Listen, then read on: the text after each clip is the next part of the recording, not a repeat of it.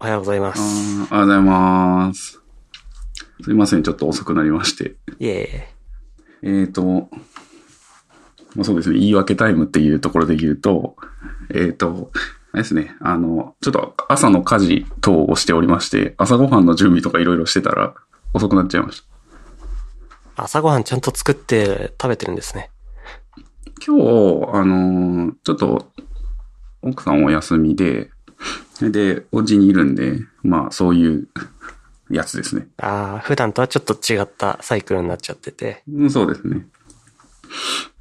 えー、なので、まあ、ご飯は大体食べてまして、まあ、お味噌汁も作ったので、お味噌汁は、えー今、この書、書斎なんですけど、えー、まあ、自分の部屋まで持ってきて、えっ、と、いつもだったらコーヒー飲みますけど、まあ、今日は味噌汁を当てに 収録していこうかなっていう感じですね味。噌汁片手に収録してる人は珍しいですよね。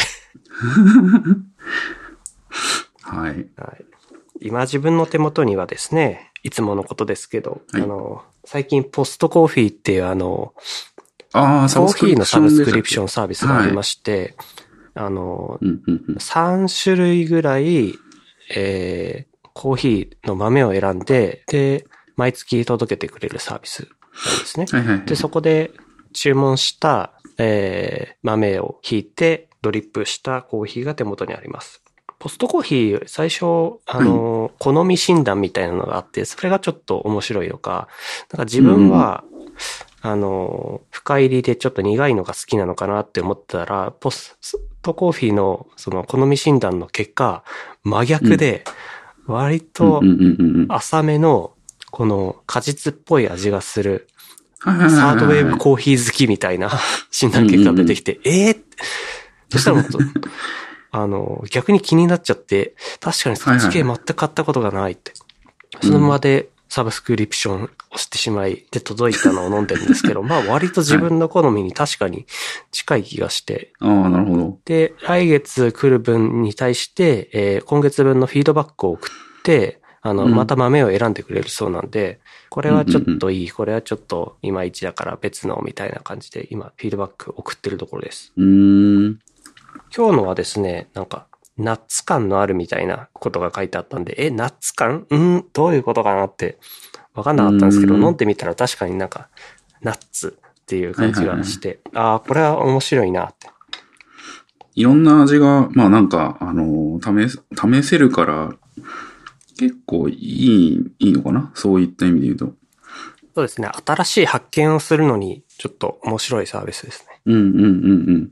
あとはまあ、よく店頭で、あのーその果実のようなとか、えー、コクがとか、うん、なんかいろいろまあ表現はあるんですけど、それについていまいちこうピンときてない人にとって、まあ本当に3倍分とかがで3種類とかそれぐらいしか量、最初は送られてこないので、その中からちょっとずつ、あ、これはこういう感じなのかっていう表現と実際の味を自分の中で一致させて好みを探っていくみたいな。それがちょっと面白いですね。うんうんうんうんうんうんうんうん。今、コーヒー診断をしてみました。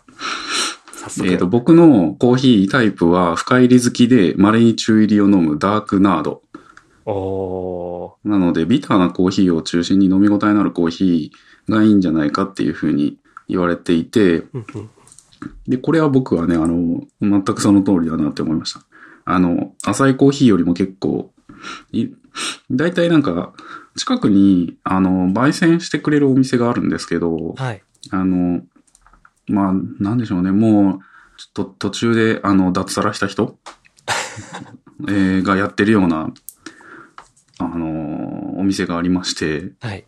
あの、まあ、変な話も、お客さん来てんのかなっていうぐらいの お店なんですけど。なんか、結構ね、美味しくて、いろいろ試させてくれるんですけど、まあ、やっぱ深い、あの、どっしりとしたコーヒーが好きだなと思ってて、うん、それ買うことが多いですね。うんうん。らそういった意味で言うと、うん、うん、まあ、同じになりましたっていう感じですね。いいですね。はい。自分は、まあ、いろんな豆をこう探っていた時期があったんですけど、なんか最近好みが変わったのかなっていうのもちょっと。今回の診断発見できたんで、うんそれ。も面白かったですね。まあね、いろいろ送ってくれるっていうのはいいですよね。はい。じゃあ、アマゾンの買ったもの。あ、その前に、一個、あの、もう一個別の話すると、はい。えっ、と、今日、あの、実は MacBook Air、Apple Silicon のやつで撮ってまして、えっ、と、いつもだったら MacBook Pro の16インチ Core i7 かなのやつで撮ってるんですけど、はい。えっ、と、今日は Apple Silicon の MacBook Air で撮ってるってことで、ファンレスなんですよね。あ、エアーはファンレスでしたっけ？そうなんです。あの、素晴らしいです。ただ、えっ、と、まだちょっといろいろ DAW のソフトが対応してなくて、えっ、と、使用するツールで、まあ、 iZotope だったり、えっ、と、まあ、音楽制作の話はしてもしょうがないですよね。えっ、と、まあ、もろもろのプラグインが対応してないので、結構、あ、そうですね。あと、デバイスとかも結構対応してなくて、なんか、 Novation とかっていう会社だったり、 Mark of the Unicorn っていうオーディオインターフェース作ってる会社とかも、ちょっとまだ怪しくて。えっ、と、ちょっといろいろ厳しいんですが、えっ、と、まあ、収録は、このマシンでやって、ファンがないので。はい。で、収録した音声ファイルを、えー、最後、ガッチャンコして、ロジックでサクッと編集しようかなって思ってます。別のマシンに持って行って。なるほど。その、今回の Rosetta 2とかでもう動かないんですか、そういったものって。動かないですね。ああのーはい。反応しなかったですね。うーん。その大元のソフトウェア、例えばロジックとかは動くけど、そこから利用しているプラグインみたいなものがダメってことですよね。そうですね。プラグインであったり、えっ、と、デバイスですね。うんうんドライバーとかが、あの、うん。うんまあ、多分独自のものを使っているだとか、うんうんうんえっ、と、ちょっとカスタマイズしてるだとか、そういったところで対応が、そうですね。できてないものとかが結構まだあるっていう感じですね。まあやっぱりアップルが提供しているものを流用するんではなく、独自で作っているものがやっぱりこだわりというか、うん やっぱりその、音楽系のソフトって、まあ、どのソフト、ジャンルのソフトもそうかもですけど、はい。えっ、と、まあ、開発力っていう意味で言うと多分結構メーカーそれぞれまちまちで、かつ、あの、アップルとかだけじゃなくて、まあ業界的に標準がない期間っていうのが結構長くてですね。で、うんまあ、VST っていう、あの、企画をスタインバーグっていう会社が、あの、作ったんですけど、はい。そこがようやく標準企画ですかね。あの、が、割とす、まあ、20年前とかなんですかね。そこでようやくできて、で、さらになんか企画がまあ変遷していく中で、アップルがまだその、プオーディオ用ソフトウェアのプラグインを作るときはこの企画みたいなのを、あの、整備し始めたのが、まあ、いつなんですかね。まあ、10年前とかそれぐらいなんですかね。うんそこからなので、まだまだ、なんて言うんだろう。まあ、開発力と、えっ、と、標準、業界標準のその、仕様みたいなのが浸透してないみたいなのとか、あと OS 差分のなんか、Windows で動かすときの、えーと、プラグインの形式みたいなのとかもいろいろあるので、あとあれですね、あの OS 関係なく、そのソフトウェアによってはこの形式がないと読み込めないみたいなのもあったりするので、あ、なるほど。プロトゥールスっていうソフトウェアで動かす場合は、えっ、と、RTAS っていう形式だとか、えー、なんかいっぱいありまして。まあ、あのーなかなか進んでないのだと思います。まあ、あとはあれですね。えっ、と、欧米は12月はもう大体休みですよね。そうですよね。仕事しないですよねもう。クリスマス以降ははいほとんど仕事がないはず。ブよく我々の近くで言うと、はい。あの、アップルとかの審査が、いついつから、あの、もう、受付を停止するから、年内は、ここまでにアップデートの申請を済まそう、みたいなことをよく話してますよね。そうですね。まあ、なので、ちょっとね、12月は期待できなさそうだと。年、年明け、割と対応が入ってきそうだなって思ってますけど。はい。なので、まあ、とりあえず、MacBook Air で撮ってるので、予期せぬエラーが起きないかすごい心配なんですが、今のところ順調に撮れていそうで、いい感じです。はい。あとは編集。だだけとはい。はい。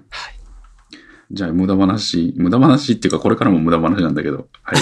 えっと、Amazon の買ったやつを、えっ、と、交互に、そうですね、しょうもないもの買ったなっていうのは、まああると思うんですけど、交互に一個ずつ言い合っていくみたいなのにしますか？交互に。あ、はい。わかりました。しょう、しょうもないものか。まあ、しょうもないものじゃなくていいと思います、全然。はい。こういうの買ったようでいいと思います。はい。はい。じゃあ、お願いしてもよろしいですか？一発目。えっ、と、2020年に絞り込んでですね。はいで、えっ、と、2020年は206件注文してますね。すっごいですね。いや、まあ、あの、Kindle がすごい多いんですけどね。ああ、はいはいはい。あとは、Audible と Kindle Unlimited も入ってるので、このサブスクリプションが毎月入ってくるうんうんうん。ので、これも入ってまして、すみません。件数だけで言うと結構な量がありますね。うん。えっ、と、今年の一番最初の注文は、キリンの生茶から始まってました。おー。まあ、届けた、届けてほしいやつですね。便利。便利ですね。な、なん、なんでこんな、セールも何もやってない時に 飲み物を頼んでたんだろまあ、欲しいですよね。ないと辛いですもんね。う。はい。えーっと、そうですね。最初のしょうもないもの。あ、しょうもなくはないんですけど、これちょっと、えっと、エピソードがあって、はいえっと、モフトのモフト X タブレットっていう、はい。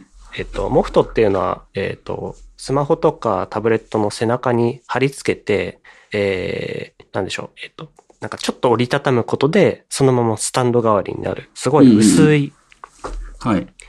スタンドシートなんですけど、うんうんこ、れの、えっと、iPad 用のを買い直してますね。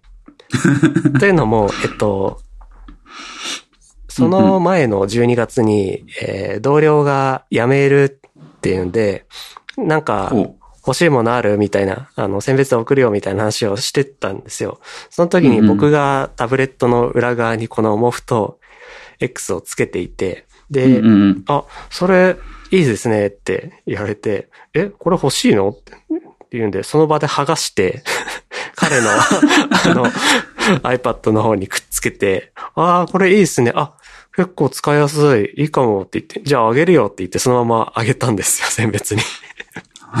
で、その後、自分の iPad はもう、あの、裸のままで、えースタンドもなかったから、ちょっとそのままだと使いにくいなっていうんで、あこのモフト X を、あの、買い直して、で、背中に貼り直してました。あ、なるほど。はい。ところがですよ、はい。今、そのモフトは、僕の iPad の背中にはついてません。ああ、そうなんですね。この、えー、なんでしょう、コロナ禍になって、あの、縦置きで使うことよりも横置きで使うことが多くなって、で、家にいることがほとんどなので、家にはスタンドが、まあ、机の定位置にあるんで、まあ、ベッドで見るときはスタンドはいらないからそのまま持ってって、で、定位置にはスタンドがあるので置いて、で、充電ケーブル挿してっていうようになったんで、あれこれ背中にあるの邪魔じゃねっていう 感じで剥がしちゃいまして。あのー買ったものの今使ってないっていう、そんなものですね。まあそうですよね。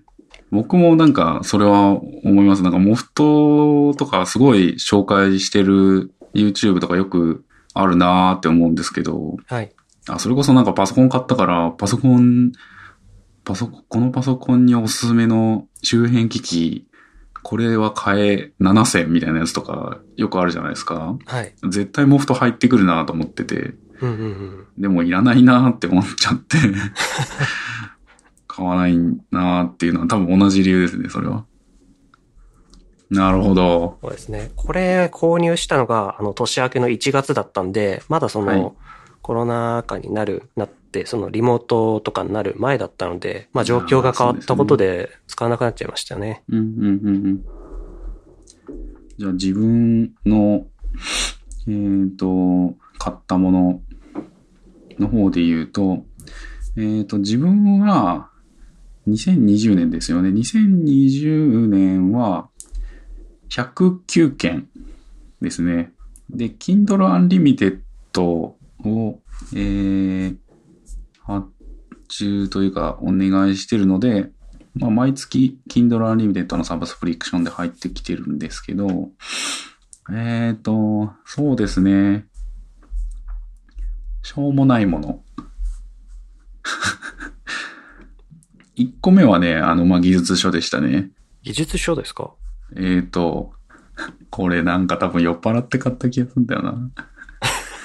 えー、ユニティゲーム開発ガイド。えーっと、おお仕事の内容をお互いまあ知ってるのであれですけど、え、まあ使わないですよね。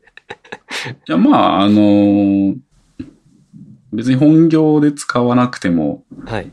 あの、まあ、個人開発というか、っていう意味で言うと、まあ、 Unity は時々使っていて、えっ、と、まあ、例えば Unity を使って、えっ、と、プロジェクションマッピングの展示とかを個人的、個人の展示とかやったことがあるので、まあ、そういう時に Unity 使ったりしてました。あー、なるほど。なんか、リアルにこう、インタラクティブなものをそうです作ろうっていうね。時に。うん。うんうんうんで、結構プラグインも、あの、あって、あの、その時僕がやったのは、えっ、と、目線、アイトラッキングツールみたいなのを使うと、ね、猫が来ました。えっ、と、アイトラッキングツールを使って、えっ、と、目つ、目線に合わせるように、あ、目線でインタラクティブになるなんか、そのアプリケーションみたいなのを Unity で作ったりしました。うんうんうんで、これは、えっ、と、なんか多分ゲームを作って一発当てて、なんか、不労所得を得たいみたいな気持ちだったんでしょうね、これは。はい、未だにそんな変わらないです。不労所得は得ていきたい感じですね。あと、あー、猫が鳴いてる。猫すごい泣いてます、今。痛い膝に乗ってこようとするのはいいんですけど、もうちょっと綺麗に乗っかってほしい。で、同じような、モフトと同じような感じで、えっ、と、トムトックっていうなんかよ、よく知らないメーカーなんですけど、ブランドなんですけど、はい。えっ、と、ノートパソコンケースえーを買っています。ノートパソコンケース。そうですね。えっ、と、まあ、会社とお家でパソコン持ち運ぶので、ノートパソコンのその衝撃なんか柔らかい生地の、なんか、うーん、まあ結構分厚めなんですけど、安くて、あの、保護精度も高くて、結構いい感じの見た目のやつがあるんですけど。これが、えー、買いました。そして、まあ別に、あの、同様がやめたとか、あげたとか、そういうエピソードはないんですけど、はい。もちろんリモートワークになったので、使い、使わなくなりましたっていう、now っていう感じですね。なうで。はい。そんな感じです。はい。ありがとうございます。こんな感じでいいのいやそうですね。まあなんか共通してることだと思うんですけど、やっぱこの、モバイルするためのものを割と求めてたんですけど、状況が変わってから全く必要と、ね、なくなってしまったものってあるなってなありますね。ですね。僕2月にわけのわからんもの買ってますね。えー先、先どうぞ。自分が次に買ってたもの。えーっと、2月。あまあ、これもすごくタイミング悪いんですけど、僕2月から、えー近所に、えー24時間営業のマシンジムができまして、そこに通い始めてたんですよ。ああ、はいはいはいはい。はい。そのために、えっと、ブレンダーボトル、要するに、えー、プロテインドリンクとか、ああいったものをね、あの、溶けやすくするための、えー、シェーカーですね。はいはいはいはいはい。あれ、まあ、粉がちょっと残りやすいんで、まあ、こういった専用のシェーカー使って、えうんー粉が均一に溶けるようにって感じで、えーあとは、えー運動の前後とか、まあ、飲むのに効果的なタイミングっていうのがあるんで、ジムに持っていくためにも、あの、蓋付きのものを買っています。で、うんまあ、2月、3月まではジム行ってたんですけど、やっぱり、その系列のジムでも感染者とかが出てて、その後、休、半年ぐらい休会して、で先月休会が解けたんですけど、まだ1回しか行ってなくて。なんと。なんと。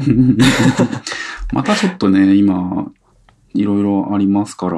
そうなんですよね。また増えてるから、ああ、ジム行けないなーっていう感じで。ただうし、んこのボトルだけは、あのーちゃんと活躍してます。あジムに行かジムに行かないんですけど、ちゃんとタンパク質を取るために、あのーそうですね、プロテインを、はい。なんでしょうね、サプリメントと同じような扱いで、うんうんうん。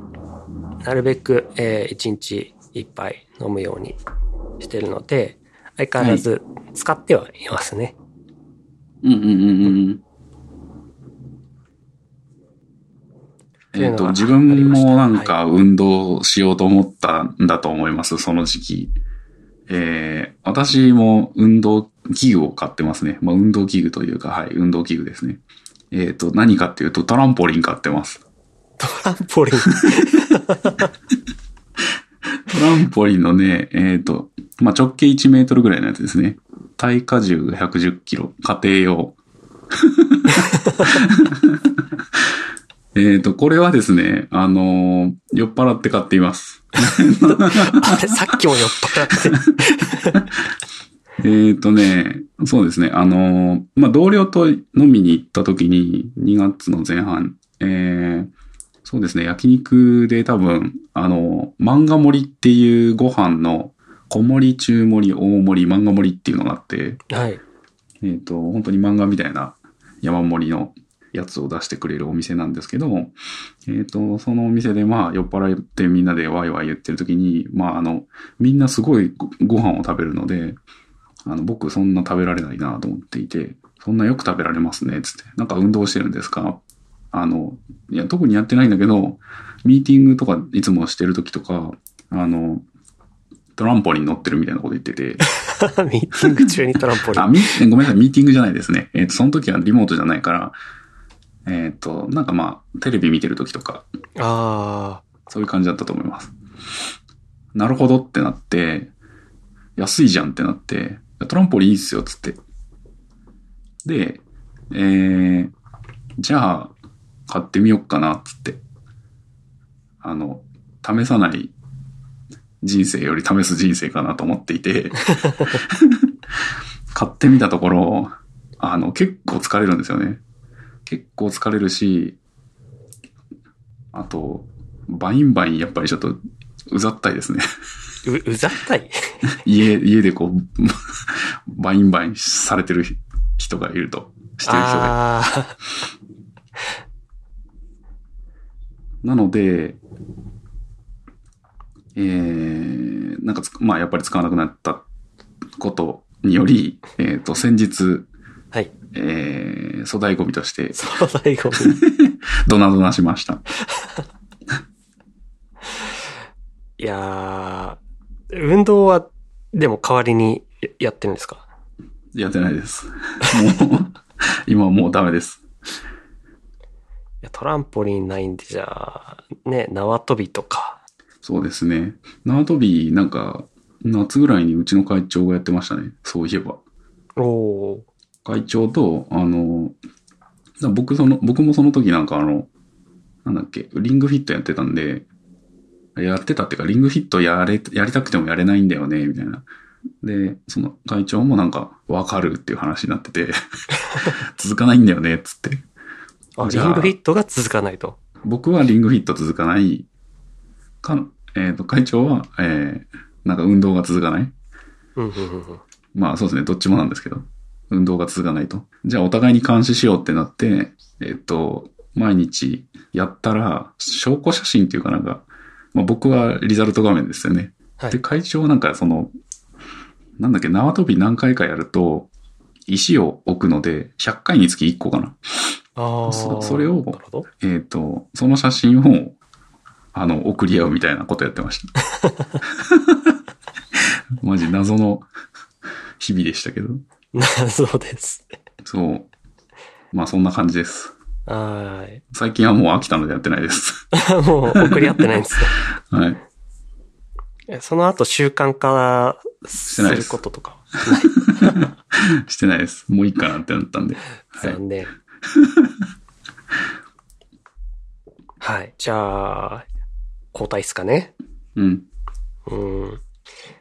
で、この後は、そうですね、3月以降でちょっとリモート化になったので、割と引きこもりのために使ってる Kindle のものが多いんですが、うーん、そうですね、えっ、と、追加のモニターアームと、えっ、と、うん。ノートパソコントレイっていうのかな？おうはい。トレイですか？はい。を買ってますね。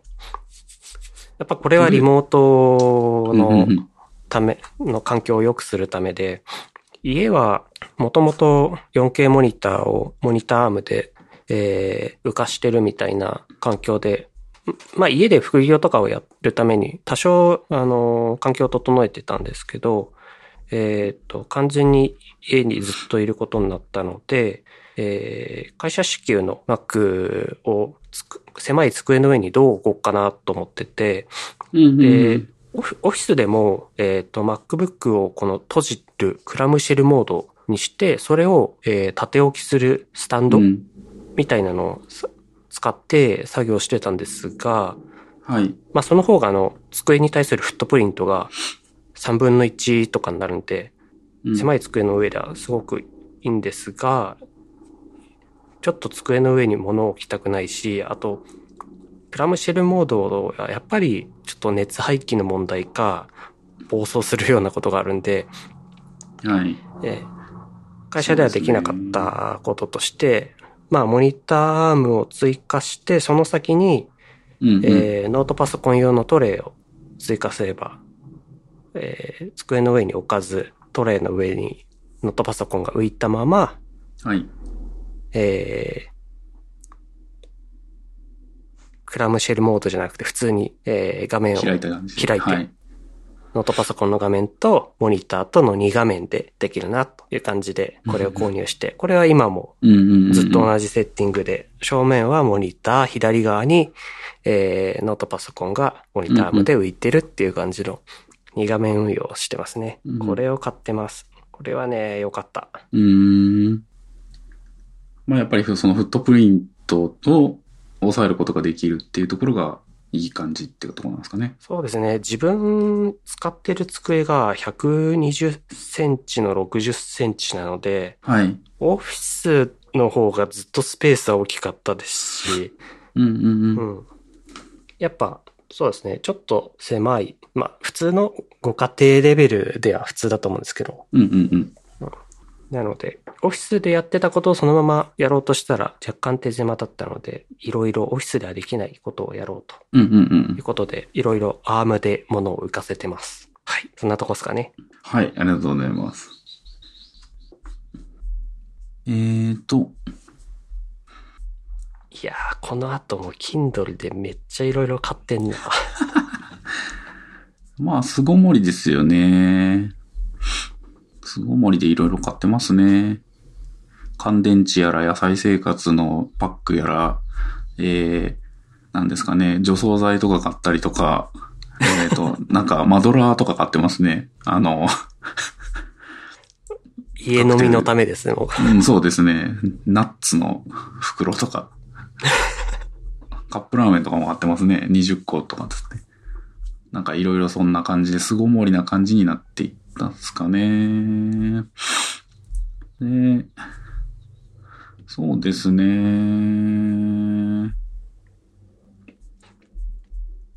まあ、あとう学ーん器をやっぱりすごい買うようになってしまって、お家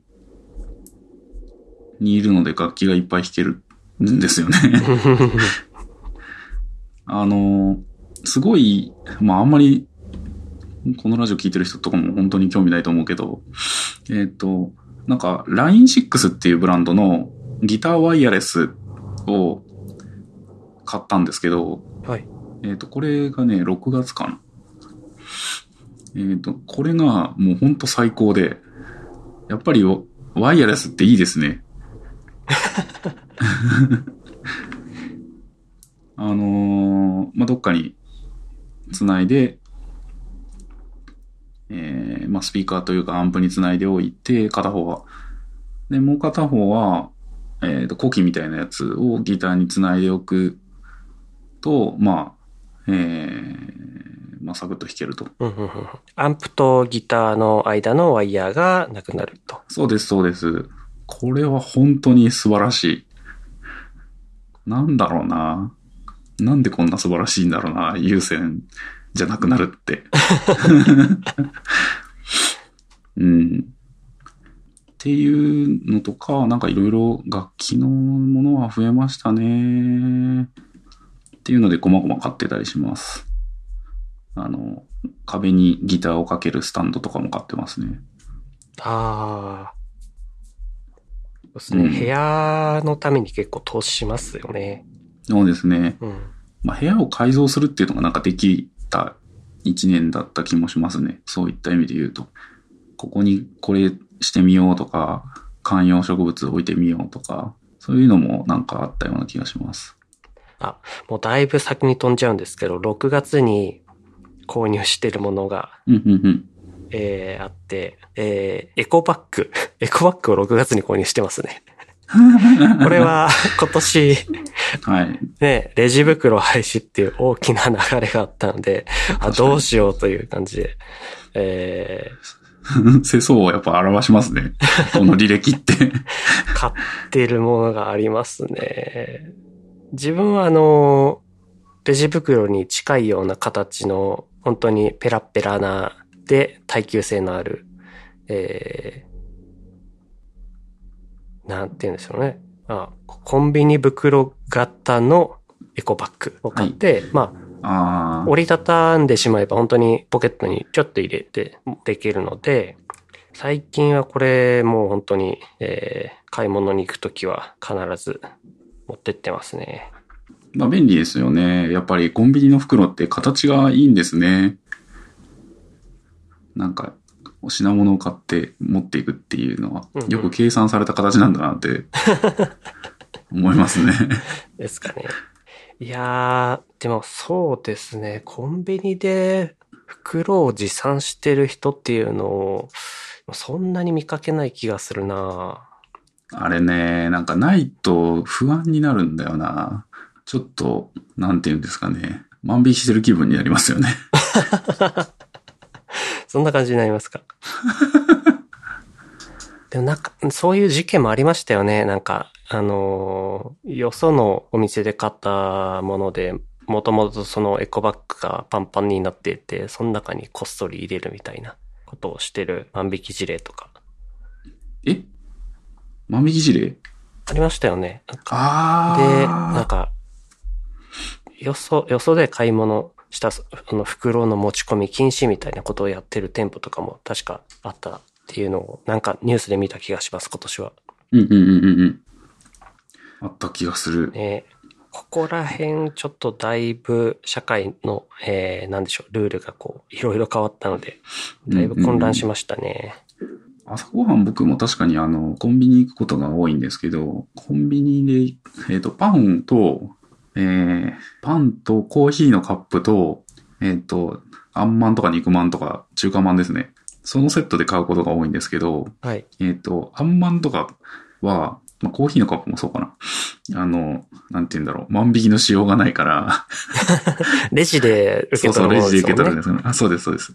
いいんですけど、例えばパンだけとかを買った時とかは、なんかこう、それだけをこう裸で持ち歩くと。なんかも万引きしてる感がなんかある ので、あの、レシートをもらうようになりましたね。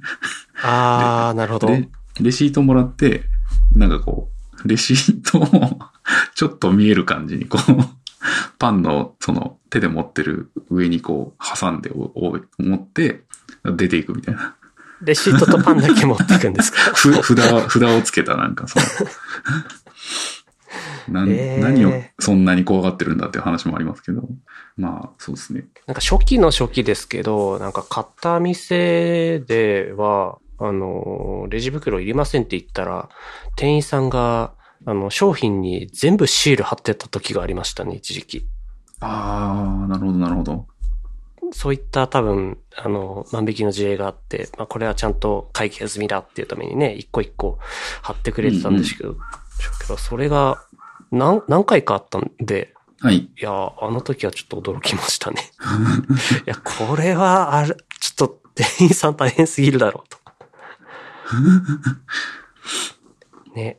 で、その後、そうですね、スーパーとかは、まあ、はいカゴがあって、で、カゴ持ってて、で、まあ、詰めるところがあるんで、全然いいんですけど、その、レジで今まで袋を詰めてくれてたところはい。あの、最近は、あの、飛沫のね、あの、飛ぶのを防止するために透明なシートがかかってるじゃないですか。はいはいはいはい。あれが、あの、レジカウンターの店員さん側じゃなくて、お客さん側の方についてるんで、うん結構それが、あの、顔の位置からさらに下がって、こう、胸の位置とかぐらいまでね、垂れてるんで、あの、レジカウンターで袋詰めしようとするときに、その透明なシート邪魔なんですよね。最近ちょっとそれがプチイライラというか、このシートもうちょっと場所工夫してくれないかなって、商品詰めづらいって。まあ、お店によるとは思いますけど。はい。そういうのがちょっとありますね。うん。そうですね。えーとね、あとはね、結構ね、もうね、ほんと面白くないですね。USB のコードとかなんか、月1でなんか買ってますね。月一。何なんだろうな、これ。なんかこう、好きなんでしょうね。なんか、USB を。USB というか、はい、ケーブルが、あの、ケーブルをこう、いい感じにしていくのが。うん。まあ家の中をそうですね。あの、さっき言った通り、あの、まあちょっと構築していくと、レイアウトが決まり、レイアウトが決まって、ようやく最適な長さのコードが決まりますもんね。そうなんです、そうなんです。配置でもそれは分かっていて、自分も今履歴を見てみたら、あの、電源タップ1個買ってました。ああ、それは確かに、自分も結構、電源タップはね、僕無印良品で揃えてるんです。おーなんかそれはこだわりがあるんですか？まあ、なんとなくですね。あの、一個、あの、だいぶ昔に買った、えっ、と、集中管理するためのなんか、タコ、あの、10口のタコ足、えー、電源タップ。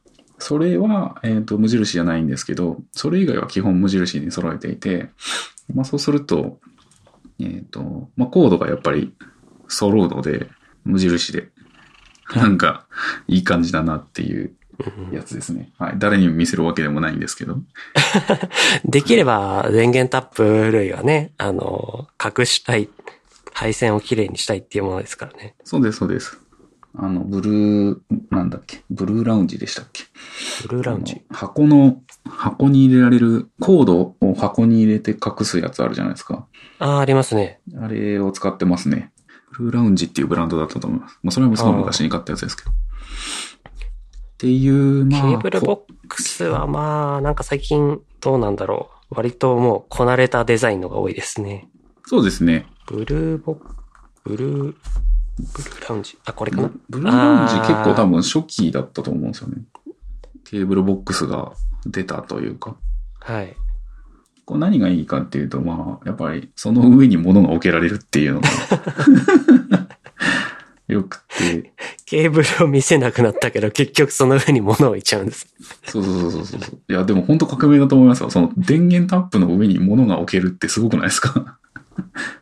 あでも、そうですね。はいあの、スマホとか充電ステーションを作るときに、あなんかやっぱはいこういうのあった方がいいですよね。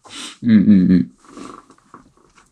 私はまあ足元に置いたりして、その、うんうんうん。まあ、足をこういうケーブル置ボックいたりとかスはそうですよね。はい足元が多いかな。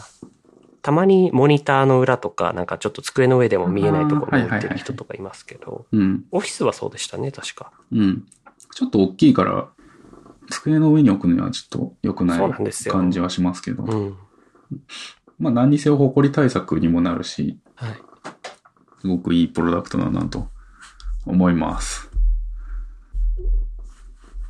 そういった意味で言うと、うねあの、机の裏、天板の裏に、あの、トレイみたいなものをネジ止めしてしまって、そこに全部置いてしまうのが結構見えなくていいですよ。それでも机を動かしたいとかならないですか？まあそうなったら大工事か。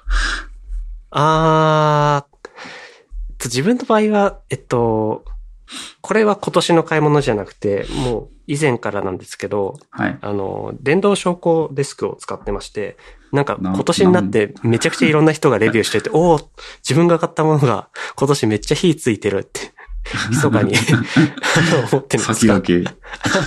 そう、先駆けみたいな。自分があの買った時は本当にマイナーもマイナー、誰も使ってなかったのに。まあね。今年多分そのフレキシスポットっていう会社が出してるこの電動昇降デスクめちゃくちゃいろんなところで取り上げられてると思うんですけど、これを、はいはいはい。あのーまあ、その、先ほど話した通り、その、副業のために、ちょっと環境、家の環境を整えようっていうんで、だいぶ前から導入してて、で、これの天板の裏にですね、えーの、ケーブルトレイをもう止めておいて、そこに、えー先ほど言った、その、今年買い直したエレコムの、これは10個口かなのタップを置いて、すべてそこに挿してますね。なるほど。で、電動昇降デスクって、あの、高さが変わるので、えっと、何でしょう、ケーブルの長さうん。を、が一定だと、机が高くなった時に、プチンって外れちゃうわけですよ。はい。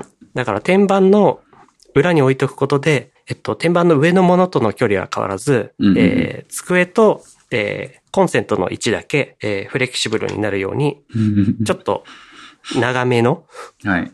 コードを置いといて、それだけがプラーンってこう、うんうんうん。机から下がってるという感じですね。なので足元にコード類がないっていう状況を作っていたので、なるほど。はい。僕はその、えっ、と、仕事用みたいなやつは、あんまり物を置かないようにしてはいて、昇降デスクとかではないですけど、普通のただの机で。無印かな、これ。無印の机使ってますね。モニターと、パソコンと、それだけかな電源必要としてんの。で、もう一個パソコンがあって、はい。えっ、と、そっちは趣味用って感じなんですけど、ああ、二つパソコンがある時点でもうだいぶ 特殊というか。そうですね。そっちが結構ケーブルモリモリな感じになってまして、まあ、オーディオエンターフェースが繋がってるだとか、モモニタースピーカーが2つあるだとか、はい、えー、USB のあの電源取るやつとかがあるだとか、はい、ですね。いっぱい電源を要しており、なかなかって感じですね、これは。なかなかですね。モニターもあるし、はい。うん。パソコンありすぎなんですよね、お家。分かっちゃいるんだなっていう。来年は買わないようにし、買わなくて十分なはず。さすがに。M1Mac でね、あの、しばらく頑張っていただいて。M2、M、M1X が出るみたいな噂ありますよね。えっ、と、MacBook Pro の上位ラインだったり、iMac だったりとかなのかな。なるほど。X。X ですか？そうですね。うん M1X。なんでしょうね。ディスクリート GPU とか、それとも外部メモリーとか、どうなんですかね。どうなんでしょうね。なんか、まあ、いまあ、いろいろ周辺機器をつなげるためには多分、今、全部そのチップセットの上に乗っかっちゃってるから、インターフェースが少ないと思うので、その辺の拡張するものが来ても良さそうな気がしますね。そうですね。今のままだとあれですよね。確か USB4 サンダーボルトが、の2つ口ぐらいしかないんでしたっけ？そうですね。二つ口で、えっ、と、だから噂では四つ口になるだとか、うんうんうん。それお前の願望なのではって思うんですけど、ああいうの見ると。えっと、なんだっけな。まあ今、外部モニターを一つしか出せないとか、これはでもなんかソフトウェア的な、なんだろうな、何の制限なのかはよく知らないですけど、まあなんか制限がかけられていて、えっ、と、HDMI とかの分切り替え分岐するやつとか使っても1台しか表示できないみたいな制限がかけられてるみたいなんですけど、まあ多分 GPU とかのその処理を一定に保つためなのかな。まあよくわかんないですけど。モニター側に、えっ、と、配給できるリソースを制限してるみたいな。そんな気はしますね。なんか、それをもうちょっと、えー、その辺を強化した M1X っていうのが来年は来そうみたいなことを言ってて、まあ、でも、ファンレスには抗えないですよね。ファンレス、あの、これ、月曜日に届いて、数日、まだセットアップしてる段階なんですけど、はい。まあ、ホームページ作れるぐらいまで、Node.js とか動かしたり、Ruby とか動かしたりして、今週なんか Ruby on Rails がめっちゃぶったたかれてトレンドに上がってましたけど、まあ、そのことはどうでもよくて、えっと、そうですね。まだ Rosetta とかで Homebrew とか動かして、えー、あ、そっか、 Homebrew 本体もそういえば、この間、対応版みたいなのがようやく出ましたよね。ああ、出たかもですね。ただまあ、 Homebrew から結局インストールするものたちが全然対応してないんで、うんって。いう話を、はい、読みました。おっしゃる通りあと。は、ノードとかも、今は、アーム版があるのかな？バイナリの配布がないから、ソースからビルドみたいな感じですよね。えーっとね、今は、確かそのバージョンそ、バージョン管理ソフトウェア、自分が使ってるのは NVM なんですけど、NVM の場合だと、はい。バイナリが存在してればバイナリをそのままインストールするんですけど、ない場合は、えっと、ビルドしてくれるみたいなう、んソースからビルドしてくれるっていう、あの、仕組みが入ってるんで、うん。M1 みたいなもので使うときは、NVM の仕組みで、ARM 版ノードをどうやらビルドしてくれるっていうので、今使うなら NVM かな、みたいな、なるほどそう。いう話がありました。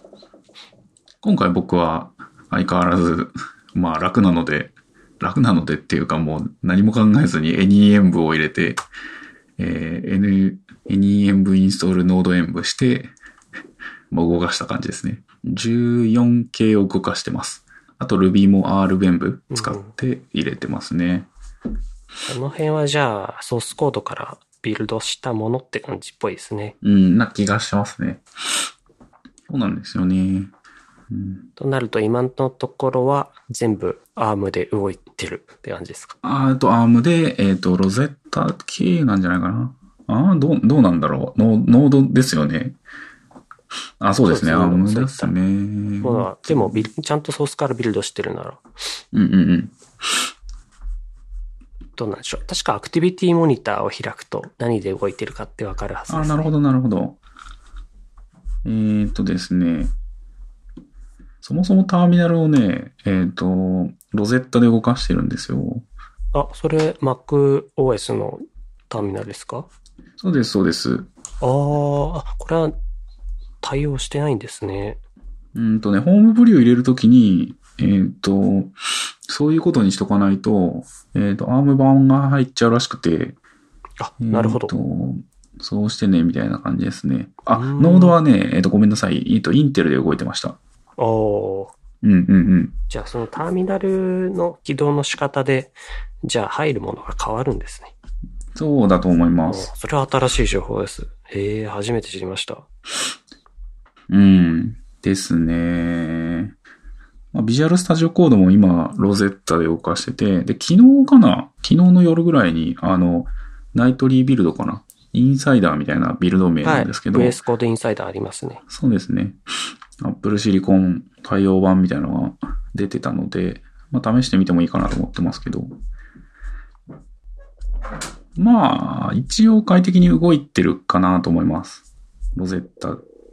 はい。 wallpaper 切り替える、そのなんか Unsplash のアプリとかも使ってるんですけど、それもまだ Intel で動いてますね。